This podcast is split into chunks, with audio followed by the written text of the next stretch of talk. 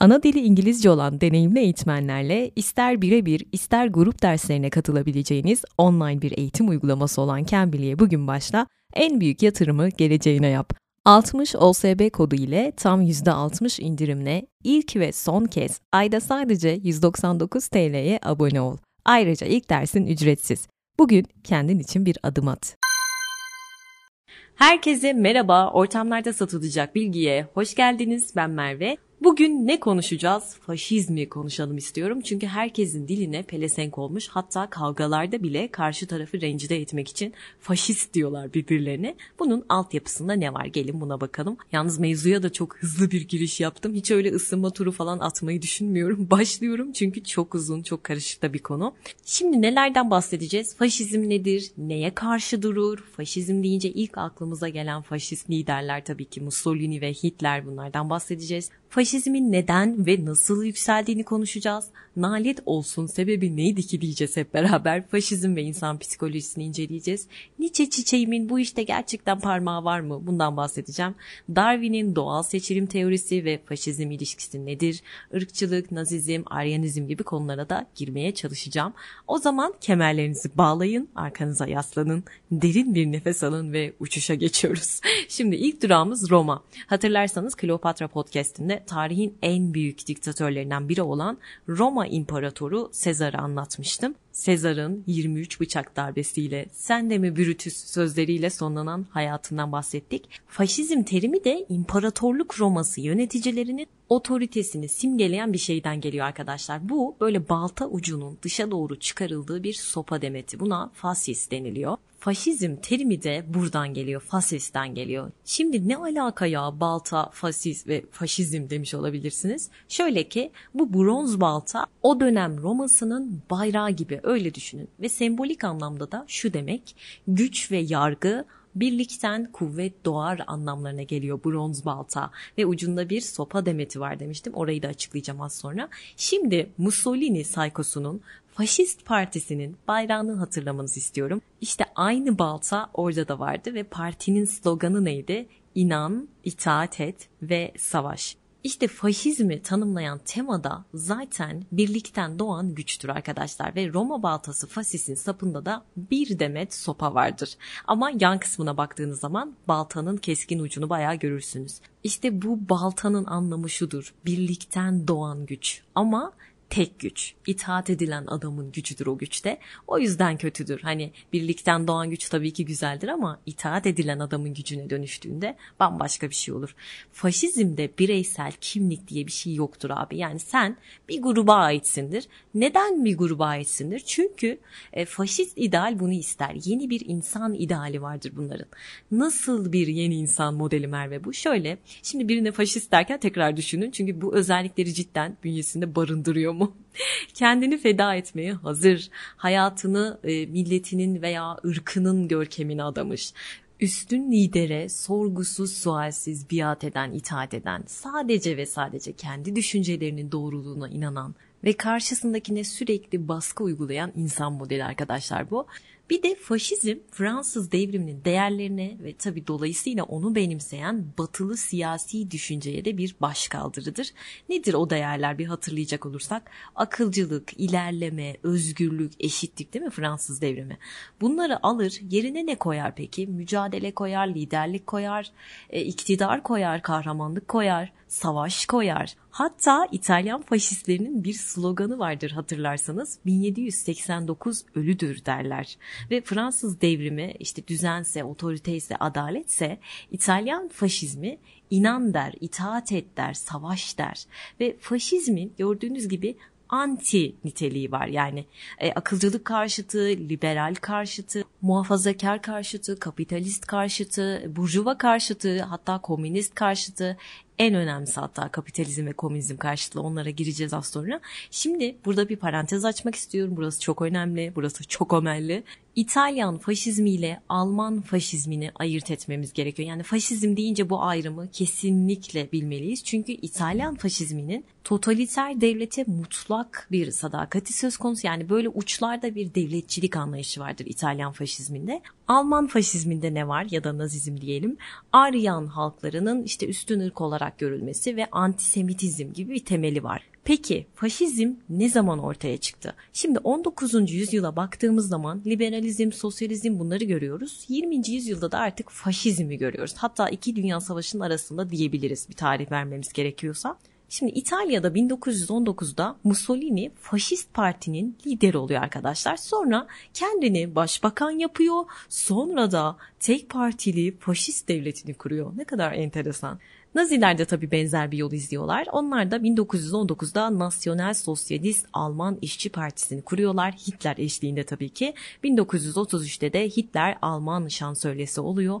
Sonra da gelsin diktatörlük benzer işler. Peki faşizm nasıl oldu da bu kadar yükselmeyi başardı? Şöyle ki Avrupa'nın pek çok yerinde demokratik yönetime geçildi ama öyle zart diye demokratik yönetime geçince eskiye ait bir takım değerler yani aristokratik değerler silinip gitmiyor. Tabii ki bir şekilde devam edecek ve herkes çıkarını kolluyor. Yani demokratik sanılan yönetimler ekonomik ve siyasi krizler karşısında çok zayıf ve çok istikrarsız. E halk da bundan etkileniyor. Diyorlar ki bir kahraman çıksa da bir lider çıksa da bizi bu durumdan kurtarsa. Atamız ne güzel demiş değil mi? Şayet bir gün çaresiz kalırsanız bir kurtarıcı beklemeyin. Kurtarıcı kendiniz olun. Yani birinci sebep gördüğünüz gibi demokratik yönetimlerin ekonomideki istikrarsızlığı ve bir kahraman arayışı. İkinci sebebe baktığımız zaman sanayileşme tabii ki. Çünkü sanayileşme orta ve alt sınıfı büyük tehdit ediyor. Yani esnaf, küçük işletmeler, köylüler, zanaatkarlar bunlar sanayileşme ile beraber çok mağdur olan bir grup. Zaten faşist hareketlerin ilk mensuplarına baktığınız zaman alt ve orta sınıfı göreceksiniz. En çok desteği alt kesimden almıştır faşizm ve faşizm bir yerde alt ve orta sınıfların isyanıdır e, ki bu da zaten faşizmin komünizm ve kapitalizme olan düşmanlığını açıklıyor. Komünizm ben ne alaka diyor hemen açıklayayım. Birinci Dünya Savaşı sonrası dönemde Rus devrimi dünyayı kasıp kavurdu biliyorsunuz. Ama mal mülk sahipleri sizce bu toplumsal devrimden haz eder mi? Ya bütün malımı mülkümü bölüşeyim ya canım benim hepinize ve yetecek kadar malım var. Sizce bunu söylemiş olabilirler mi? Hayır. Mal mülk sahipleri bir e, telaşa kapılıyorlar. Aman tanrım malımız mülkümüz gidecek lanet olsun Rus devrimine falan diye alıyor Avrupa'yı bir korku. Ve faşist gruplar bu bu durumdan çok güzel faydalanıyor. Kimlerin desteğini almış olabilir sizce? Tabii ki Burjuvazi'nin. Yani Burjuvazi o kadar korkuyor ki malını kaptırmaktan komünizme.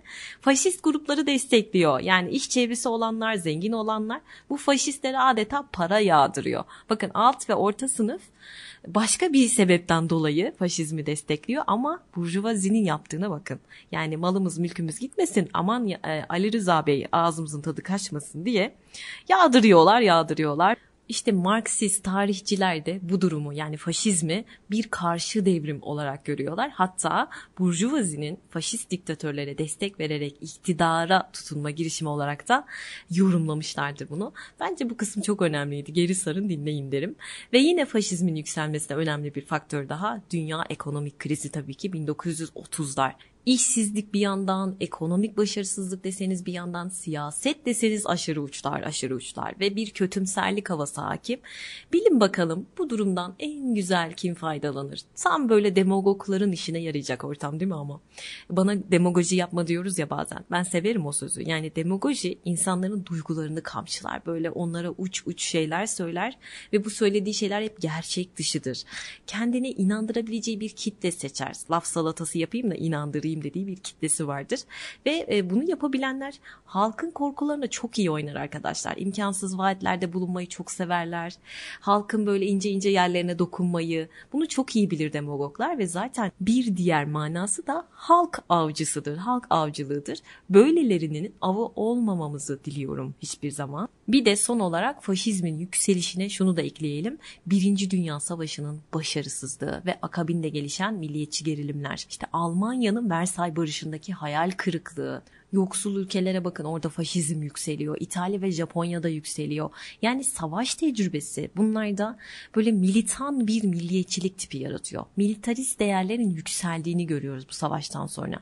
Peki faşizm bir ideoloji mi? Bence değil. Çünkü akılcı bir tarafı yok. Yani tutarlı da değil karman çorman böyle gelişi güzel fikirleri toplamışlar. Hop ortaya bir çorba çıkarmışlar. Zaten faşistlerin e, derdi de dünyayı anlamlandırmak falan değil bence. E, dertleri böyle siyasi aktivizmi tahrik etmek. Belki faşizm için böyle siyasal bir hareket demek daha doğru olabilir. Şimdi faşizm deyince böyle ana çekirdeğini oluşturan bir takım temalar var. Onları açmaya çalışacağım. İşte ultra milliyetçilik diyebiliriz, sosyalizm diyebiliriz, liderlik ve seçkincilik diyebiliriz, elitizm, e, mücadele ve akılcılık karşıtlığı diyebiliriz. Bunları açmak istiyorum. Böyle tek tek açalım ki taşlar kafamızda otursun. Şimdi akılcılık karşıtlığından başlamak istiyorum. Neden aydınlanmaya karşılar? Çünkü aydınlanma insanları akıl dışılığın, işte hurafelerin, bir takım şeylerin karanlığından kurtarmak ister. Ve 19. yüzyılın sonlarında baktığınız zaman düşünürler insan aklının sınırlarını öne çıkarmaya başlıyor. Yani daha kuvvetli itkilere dikkat çekmeye başlıyorlar. Nietzsche de maalesef burada da devreye giriyor. Şu güç istenci muhabbeti faşizme yansıyor bir şekilde. Bu arada bunu da açıklamak istiyorum. Yani bunun sebebi kız kardeşi Nietzsche'nin. Çünkü adam öldükten sonra hatta hayatının son dönemlerinde yatalaktı Nietzsche kafası gitmişti. Kız kardeşi Elizabeth onun eserlerini böyle kafasına göre eklemeler çıkarmalar yapıyor. Adam orada delirmiş. Kadın ne yapıyor? Yani Elizabeth'e acayip ayar oluyorum. Louis Salome ile ilişkisini de bu bozdu. Nietzsche antisemitizmi karşıtı ama kardeşi Hitler hayranı onunla görüşüyor ama ihale gördüğünüz gibi Nietzsche'ye kalmış. E, olay şöyle özetle. Şimdi Nietzsche insanların böyle güçlü duygular tarafından işte akılcı zihinden çok sahip oldukları irade ve istençler yani güç istenci dediğimiz olayla e, motive edilirler diyor. İşte buradan da anarşizm, feminizm herkes nasipleniyor.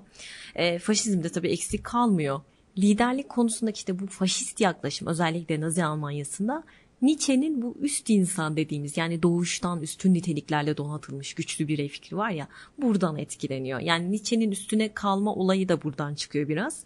Ama en tam haline böyle buyurdu Zerdüşt çok severim bu kitabını. Burada ulaşıyor ve Nietzsche'nin bu işte üst insan dediği olay genel geçer ahlaktaki o sürü güdüsünün üstüne yükselmiş ve kendi iradesine, e, kendi arzularına göre yaşayan bir birey olarak tasvir ediliyor değil mi? İşte faşist liderlerin aradığı şey bu. Faşist faşist liderler kendilerini böyle anayasal olarak tanımlanmış herhangi bir liderlik anlayışıyla sınırlamak istemiyorlar. Sadece lider olarak stilize ediyorlar kendilerini. Burada bir parantez açıp Hitler'in ünvanını hatırlatmak isterim. Neydi? Führer yani lider. Tek halk, tek lider, tek imparatorluk. Her şeyi temsil eden tek adam. Kanunları Führer yapar ve denetler. Kimsenin onun üzerine bir yetkisi yoktur. İşte bu yolla liderlik ne oluyor? Doğrudan doğruya ve sadece liderin kendisinden çıkan karizmatik otoritenin bir ifadesi oluyor değil mi? Burada şu var aslında hukuki akılcı otorite yasalardan veya kurallardan oluşan bir çerçeve içinde hareket ediyor ama karizmatik otorite yani bu lider vasıflı kişi kimse potansiyel olarak bunları da sınırlandırmıyor. Yani lider eşsiz bir biçimde doğuştan gelen yeteneklerle donatılmış olduğu için sağdan sola, üstten alta, önden arkaya donat. Kulyas'a karşı, Zuzula'ya karşı Zuzula da Hitler oluyor. Neden? Çünkü cin olmadan adam çarpmayı başaran tek insan e, değil maalesef. Keşke öyle olsaydı. Neyse e, şöyle ki bu işte Naziler Almanya'da e, slogan atıyorlar. Adolf Hitler Almanya'dır, Almanya'da Adolf Hitler diye. Nazilerin sloganı bu. İtalya'da da Mussolini her zaman haklıdır diye bağıran bir kitle var. Yani gördüğünüz gibi ana faşist artık bir dogma haline gelmiş. Ne oluyor böylelikle? Lider ilkesi dediğimiz şey ortaya çıkıyor. Almanca Führer Prinzip yani tüm otoritenin kişisel olarak liderden kaynaklandığı ilkesi. Bu zaten artık faşist devletin rehber ilkesi haline geliyor. Seçimler, parlamentolar, partiler bu gibi ara kurumlar kalksın abi. Bu hiç aracı bir kurum olmasın veya liderin iradesine karşı çıkamayacakları şekilde donatılsın. yani zayıflatılsın bunlar. İşte bu mutlak liderlik ilkesi liderin e, ideolojik bilgelik tekeline sahip olduğu inancıyla destekleniyor Ne demek istiyorum? Şu, yalnızca lider kendi halkının geleceğini e, temin edebilir. Onların gerçek iradesini, genel iradelerini sadece lider tanımlayabilir. Baştaki adam kimse, tek adam kimse o yapar. Liderin rolü halkın kendi geleceğinin bilincine varmasını sağlamak. Hareketsiz bir kitleyi harekete geçirmek. İşte bundan dolayı faşist rejimler kendilerini geleneksel diktatörlükten ayıran işte halkı seferber ediyoruz gibi bir özellik sergilediklerini düşünüyorlar. Yani geleneksel diktatörlükler ne yapıyorlar? Kitleleri politikadan dışlamaya çalışıyorlar. Ama totaliter diktatörlükler daha zeki. Çünkü ne yapıyorlar? Sürekli propaganda, sürekli siyasi ajitasyon, Bunları yapa yapa halkı bir şekilde kendi hedefleri ve değerleri doğrultusunda devşirmeye çalışır totaliter diktatörlükler. Bunu yaparken de miting ve halk gösterilerini çok güzel kullanırlar. Yani başa dönecek olursam akılcılık karşıtlığı faşizmi birçok açıdan etkilemiştir. Mesela faşizm e, soyut düşünceyi hor görür, eyleme tapınmayı yüceltir. E burada entelektüelizm karşıtlığı da var tabi. Mesela Mussolini'nin favori sloganlarından biri neydi? Söz değil, eylem eylemsizlik ölümdür. Mussolini'nin favori sloganlarından biri budur. Ve entelektüel yaşam değersizleştirilir, aşağılanır ve faşizm buraya lütfen dikkat insanların ruhuna seslenir, duygularına, içgüdülerine seslenir. Çünkü bunu yapan ideologlar Mussolini ve Hitler e, en büyük gelmiş geçmiş demagoglardan bunlar. Bunların en büyük özelliği fikirlere karşı insanlarda çok büyük duygusal bir tepki yaratabilirler. Kitleleri, eyleme teşvik edebilme güçleri çok yüksektir.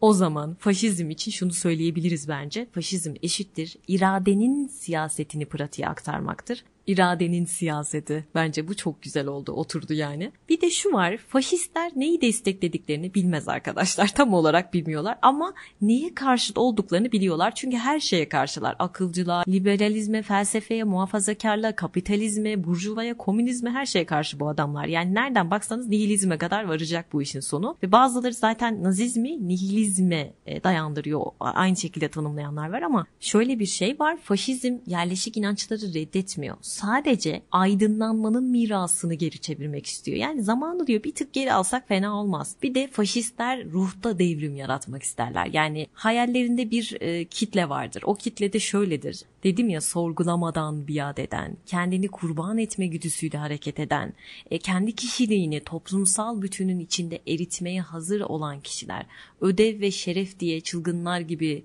meydanları dolduran insanlar bunları istiyorlar. Akılcılığı ne yapsınlar soruyorum size. Yani ortak bir geçmişin oluşturduğu içsel sadakat ve duygusal bağlar lazım onlara. O yüzden geçmiş çok önemli arkadaşlar. Faşistler geçmişi kullanmayı çok severler. Geçmişin o büyüklüğünü. Bir de bir nazi sloganı vardır. Birlikten doğan güç. Onlara bu lazım. Birlikten doğan güç lazım. Şimdi en başta hani bir baltadan bahsettik ya fasist dediğimiz balta. Faşizm buradan geliyor dedik. Bence şimdi taşlar oturdu. Birlikten doğan güç dedik ya. İşte o baltanın sapı faşist oluyor. Aşağıda da birlikten dediğimiz o birlikten kısmı e, onu oluşturan o faşisti meydana getiren güç birliği oluyor diyebiliriz. Gelelim Darwin'e. Darwin'le e, faşizmin ne alakası olabilir? Şöyle ki Darwin türlerin kökeni teorisini ortaya attı işte doğal seçilim muhabbeti falan. O neydi hatırlat Merve? Şöyle türlerin bazılarının yok olup giderken bazılarının da hayatta kalabilmeleri sağlayan rastgele bir başkalaşım sürecinden geçmeleri diyebiliriz. Cambly Kids ile 4-15 yaş aralığındaki çocuklar tamamı ana dili İngilizce olan en kaliteli eğitmenlerle birlikte İngilizceyi kalıcı olarak öğreniyorlar. Şu anda Cambly Kids'te yılın en büyük indirimi var. 60 OSB Kids kodu ile %60 indirimden faydalanın. Çocuğunuza özgüvenli İngilizce konuşma becerisi hediye edin. Darwin 19. yüzyılın sonlarında toplumsal ve siyasi düşüncede adeta çığır açıyor. E insanlar savaştan çıkmış ve varoluşlarını artık böyle rekabete, mücadeleye dayandırıyorlar. Her şeyin tam zamanı. Yani sosyal Darwinizm e, doğu çevresinde olan faşizmin üzerinde bayağı etkili oluyor. Çünkü insanların ruh hali böyle ve Hitler 1944'te Alman askeri okulu öğrencilerine ne diyor? Zafer güçlünündür ve zayıf olan bertaraf olacaktır diyor.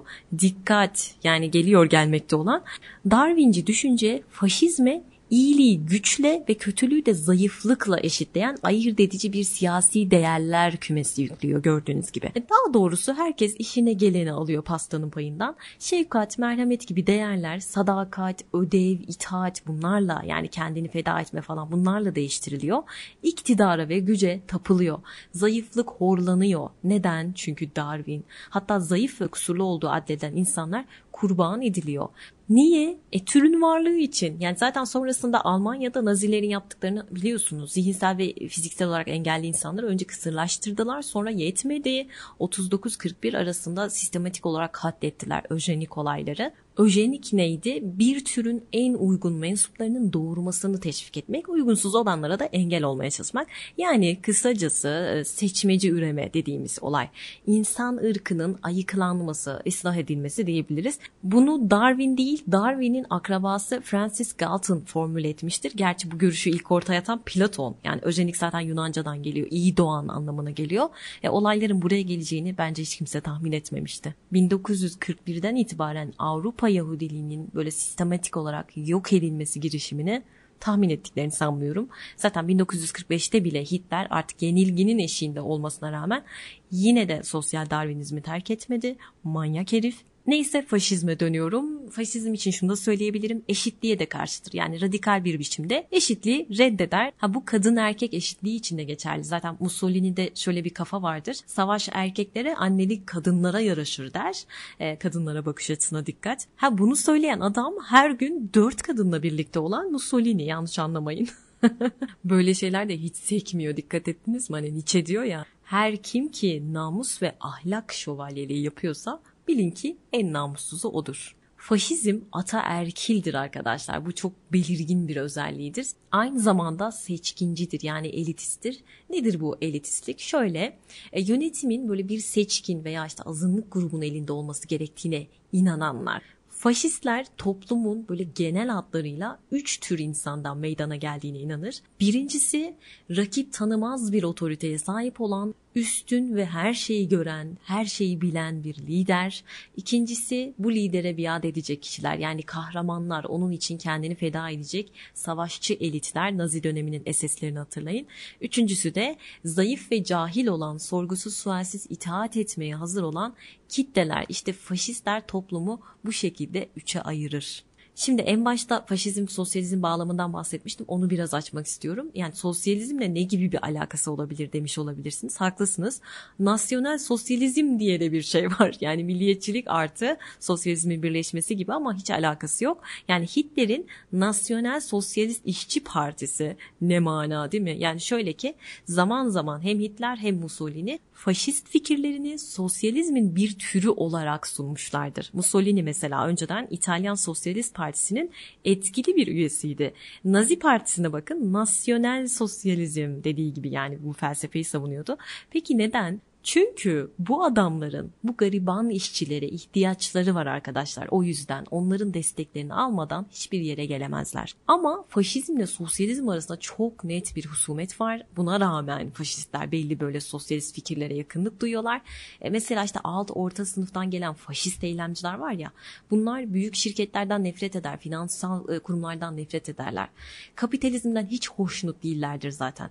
Yani şöyle düşünün. Küçük esnafın e, süpermarket karşısındaki nefreti gibi düşünün ya da köylünün büyük ölçekli tarım karşısındaki o mağduriyetini düşünün. İşte bunlar hep sebep ve bundan dolayı sosyalist veya işte solcu fikirlerin mensupları alt ve orta sınıftır, mağdur kesimdir. Ya da kahverengi gömleklileri hatırlayın. Bunlar e, yarı askeri birlikte mi Hitler'i destekliyorlar ve partinin gönüllü bekçileri, Hitler'in bekçisi bunlar. Faşist hareketin legal temsilcileri, kahverengi gömlekliler, paramiliter bir örgüt. E Hitler'in kahverengi gömleklileri varsa Mussolini'nin de kara gömlekleri var. E, her ikisinin de yarı askeri faşist örgüt olduklarını görüyoruz. Liderleri öl dese ölecekler. Öyle bir güruh bunlar. Birinci sebep bu yani faşizm, sosyalizm. İkinci sebep de e, faşizm de sosyalizm gibi kolektivizme bağlı. Yani bireyciliğe karşı. Ünlü Türk sanatçısı Ajdar'ın dediği gibi grup olalım grup diyor faşizm. Yani şarkının sonunda Çikita Muz diyor unutmayın. Şimdi diyeceksiniz ki faşizmi de Ajdar'a bağlamazsın be Merve. Eminim unutmayacaksınız bundan sonra. Hatta parolamız bence Çikita Muz olsun. Yani faşist demiyoruz. Ne kadar da Çikita Muz bir birey diyoruz. Parola bu. Neyse ne diyorduk? Birey birey yok arkadaşlar. Topluluktaki bir kişisiniz siz. Siz o toplumun içerisinde erimeniz gerekiyor. Birey diye bir şey yok. Neden? Çünkü faşizm de sosyalizm gibi kolektivizme bağlı. Mesela Nazilerin madeni paralarında özel yarar yazmaz. Ortak yarar yazar. Ortak diyorum dikkat. Kolektivizm çünkü. Peki kapitalizm öyle mi? Hayır. Kapitalizm kendi böyle bireysel çıkarlarımızın peşinde koşmak değil mi? O yüzden faşistler kapitalizmin teşvik ettiği o materyalizmi de aşağılar, her şeyi aşağılar. Valla süper taktik. Zenginlik işte kar arzusu falan faşistlere güya çok ters hani yerseniz ama güzel yedirmişler. Ve faşist rejimler kapitalizmi düzenlemek için, onu kontrol edebilmek için sıklıkla sosyalist tarzda ekonomik politikalar uygulamışlar. Örnek ver Merve mesela 1939'dan sonra Alman kapitalizmi Sovyetlerin 5 yıllık planını uygulamış yani. Onu model alan bir kalkınma planı uygulamışlar.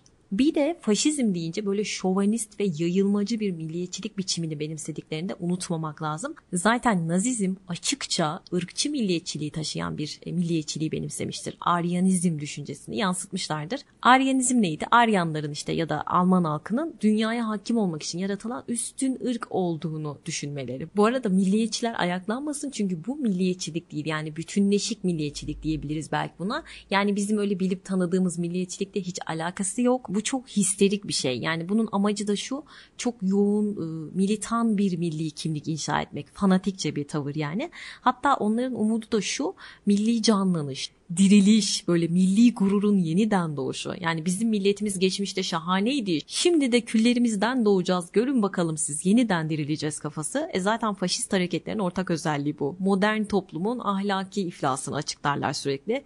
E kültürel yozlaşmıştık. Bunu dillerine pelesenk etmişlerdir. Sürekli görkemli bir geçmişten bahsederler. Geçmişimiz şöyleydi, geçmişimiz böyleydi.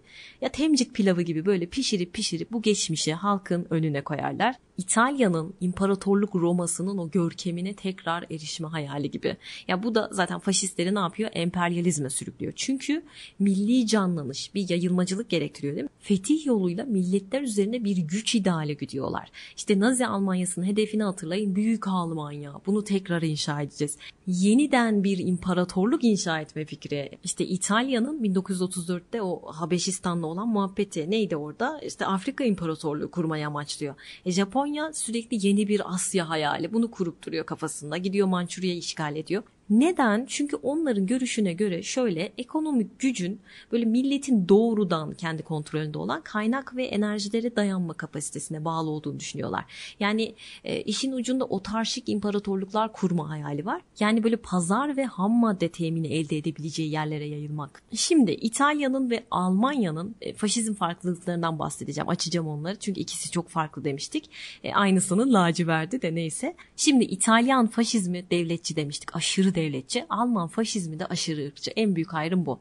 İtalyan faşizminin özünde devlete tapınmak var arkadaşlar. Her şey devlet için, devletin dışında hiçbir şey yok. Bireyler sorgusuz, sualsiz bir şekilde bize itaat etmeli, devlete kendini adamalı bu da biraz Hegel'in fikirleriyle özdeşleştiriliyor. Yani devletin bireyleri ortak yarar doğrultusunda böyle davranmaya teşvik etmesi. Ortak yarar kendileri oluyor tabii. Hani Hegel'de şöyle bir kafa vardır ya daha yüksek bir medeniyete ulaşmanın e, tek yolu devletin gelişip genişlemesiyle mümkün olabilir o zaman ortak yararı güdeceksiniz kardeşim gibi bir şey. Ama bunun tam aksine Naziler devleti kutsamaz. Yani devleti devlet olarak görürler. Daha doğrusu onu böyle amaca hizmet eden bir araç olarak görürler. Zaten Hitler yaratıcı güç devletten değil Alman ırkından geliyor diyor. Hep bunu ima ediyor. Ama totaliter rejime de Hitler Mussolini'den daha yakındır diyebiliriz. Neden? Çünkü inanılmaz bir şekilde siyasi muhalefete baskı, medyaya basına sansür, ama Mussolini totaliter diktatörlükten daha çok geleneksel böyle kişiselleştirilmiş bir diktatörlük diyebiliriz. Yani Hitler'inki daha başka. Onunki böyle pratikte daha totaliter,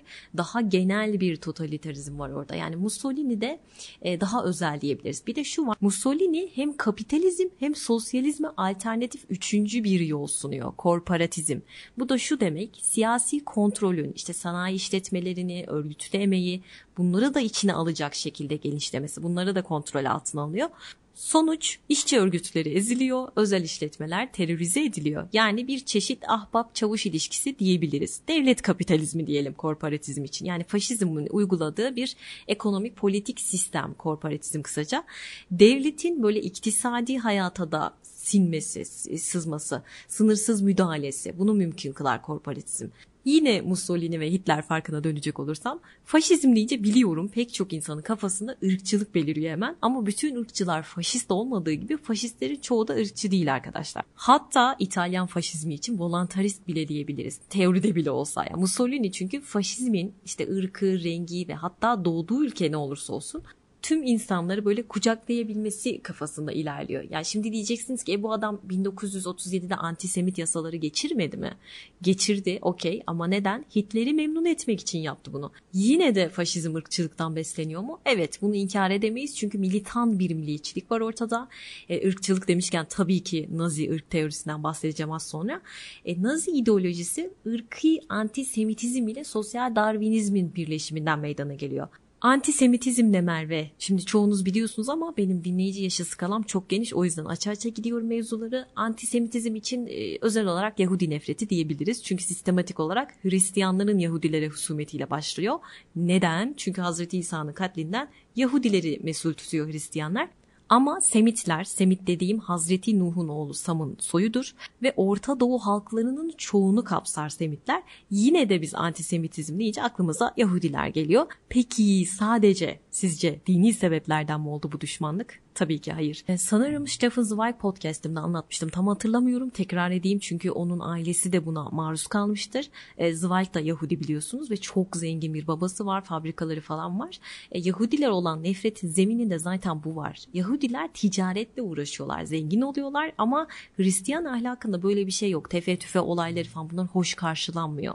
E, bizde de zaten Osmanlı dönemini hatırlayın haramdır tefecilik falan. O yüzden Yahudiler zenginleşiyor. Onlara başka bir seçenek bırakmadı olmadıkları için. E adamı sen devlete almıyorsun, hiçbir şey vermiyorsun.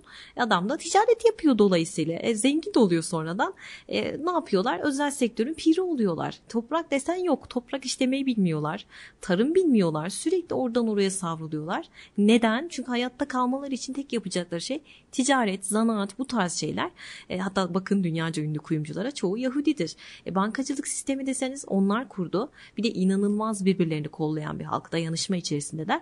Bir de çok dürüst ticaret yaptıklarını söylüyorlar. Yani durum tamamen duygusal arkadaşlar. İşin içinde tabii ki para var sadece din yok. Yani sonuç olarak Almanlar başına gelen her şeyden Yahudileri sorumlu tutuyor. Bir günah keçisi arıyorlar sürekli ve Yahudileri buluyorlar. Bir de unutmadan besteci Richard Wagner var. Nietzsche'nin e, hayatından hatırlarsınız. Önce hayran olup sonra düşman olduğu adamdır kendisi. Onun inanılmaz büyük bir etkisi var antisemitizmde. Sonradan caydığını iddia etmiştir ama bilemiyorum. E, bir de şey der işte Yahudiler asla opera yapamaz. Sadece paraları varsa özgür olabilir Yahudiler bilmem ne böyle atıp tutmuştur. İyi de abi adamlar nasıl piyano falan çalsın? Yani koca piyanoyu siz onları sürerken işte göç esnasında nasıl yanlarında tutsunlar? Nasıl müzik yapsın bu adamlar. Zulümden kaçmaktan müziğe fırsat mı bulmuşlar? Yükseldim. Neyse işte Wagner Hitler'e de ilham olmuş bir adam. Zaten Hitler'in de en sevdiği bestecilerden biri olur. Almanya'nın 1918 yenilgisinden bile Yahudiler sorumlu tutulmuştur. Hatta Almanya'nın e, Versay'da o aşağılanmasından da mesul tutulmuşlardır. Hitler'in kafasında zaten Yahudilerin amacı şu Alman ırkını zayıflatmak. Bunu da işte kapitalist ve komünistlerle beraber kol kola girerek Almanları mahvedeceklermiş, komplo kuruyorlarmış. Böyle düşünüyor. Hitler'in düşüncesi bu. O yüzden düşman. Yani büyük sermayenin ardında da onların olduğunu düşünüyor ki zaten bankacılık sektörünü domine ediyorlar. Dünya yansa yıkılsa Yahudiler yaptı der Hitler malum. Ha bir de Hitler saykosu dünya ırklarını 3 kategoriye ayırıyor arkadaşlar. İlki tabii ki kim? Bilin bakalım. Aryanlar, üstün ırk, kendileri. Hatta Hitler'in bir düşüncesi var. İşte kültür, sanat, edebiyat, siyaset, felsefe artık ne varsa düşünce alanına dair. E, Aryanların yaratıcılığı sayesinde bulunduğunu iddia ediyor. Lol. İkincisi e, kültürün taşıyıcıları. Yani Alman halkının fikirlerini, icatlarını falan kullanışlı hale getirebilen ama kendileri icat edemeyen, yapamayan e, insanlar insanlar. Yani yaratıcılıktan yoksun halklar Üçüncü kategoride kültür tahripçileri dediği Yahudiler. Şaşırdık mı? Hayır. Bir de e, İtalyan-Alman faşizminin yine ayırt edici özelliklerine dönecek olursam. Şimdi Nazizm modern medeniyeti böyle çökmüş, yozlaşmış falan diye aşağılar. İtalyan faşizmine baktığımız zaman kendisini modernleştirici bir güç gibi sunar. Sanayi ve teknolojinin nimetlerini kucaklama arzusu vardır. Burada ayrılıyorlar. Bir de Nazilerde köylü ideolojisi dediğimiz bir şey var. Şimdi Nazi görüşüne göre Almanlar hakikatte ideal olarak böyle toprakla iç içe, böyle basit bir hayat sürmeye uygun, e, asaleti bedensel emekten kaynaklanan köylü bir halk. Yani Nazi görüşüne göre Almanlar böyle bir halk. E bakıyorsunuz bir taraftan Alman halkı aşırı kentleşmiş, kalabalıklaşmış. Almanya bambaşka bir profil çiziyor. Yani kendisine yarışır bir köylü hayatını mümkün kılacak bir mekan yok zaten. E nasıl temin edecekler bunu? Ülke topraklarını genişleterek değil mi bu şekilde? Çelişkiyi kesin. Yani imparatorluk hayalleri var ama sanayi toplumu ve savaş teknolojisini genişletmeye çalışıyorlar bir yandan. Bir yandan da e, köylü ideolojisi yapıyor. Yani Alman halkına toprağa geri dönün diyor adam. Böyle bir şey olabilir mi ya? E, kim savaşacak abi? Yani sanayiyi kim geliştirecek? Kim sana silah üretecek? Köylü mü? Tezat üstüne tezat. Yani kentleşmeyi, sanayileşmeyi hor görüyor Hitler ama Hitler'in zamanına bakın kentleşmenin en uçtuğu dönemlerden birisi söylediklerinin tam aksi bir yönde ilerliyor. Yani çelişkiler silsilesi. E, faşizm zaten budur yani. Belirsizliktir, kaostan beslenir, krizdir budur yani. Ve son olarak o zaman faşizmle nazizm karşılaştırması yapalım ve taşlar yerine otursun öyle kapatalım. Şimdi faşizmde devlete tapınma varken nazizmde devlet bir vasıtadır dedik. Faşizmde şovanist bir milliyetçilik varken Nazizmde aşırı ırkçılık olduğunu söyledim. E, faşizm milli ihtişam, Nazizm biyolojik üstünlük der, faşizm organik birlik der, Nazizm öjenik der. Yani ırkın saflığını hedefler. E, faşizm pragmatik antisemitisttir, Nazizm soykırımcı antisemitiktir. Faşizm sömürgeci bir yayılım izlerken Nazizm dünya hakimiyetini hedefler. Şimdi bunları neden söyledim? Çünkü ikisini bir tutmayalım diye. Evet ortak noktaları var hepsini anlattık ama aynı şey değil. Bir podcast'in daha sonuna geldik. Instagram adresimi aşağı bırakıyor olacağım. Merve biz de buradayız ve seni dinliyoruz demek isteyenler bana bu adresten ulaşabilir.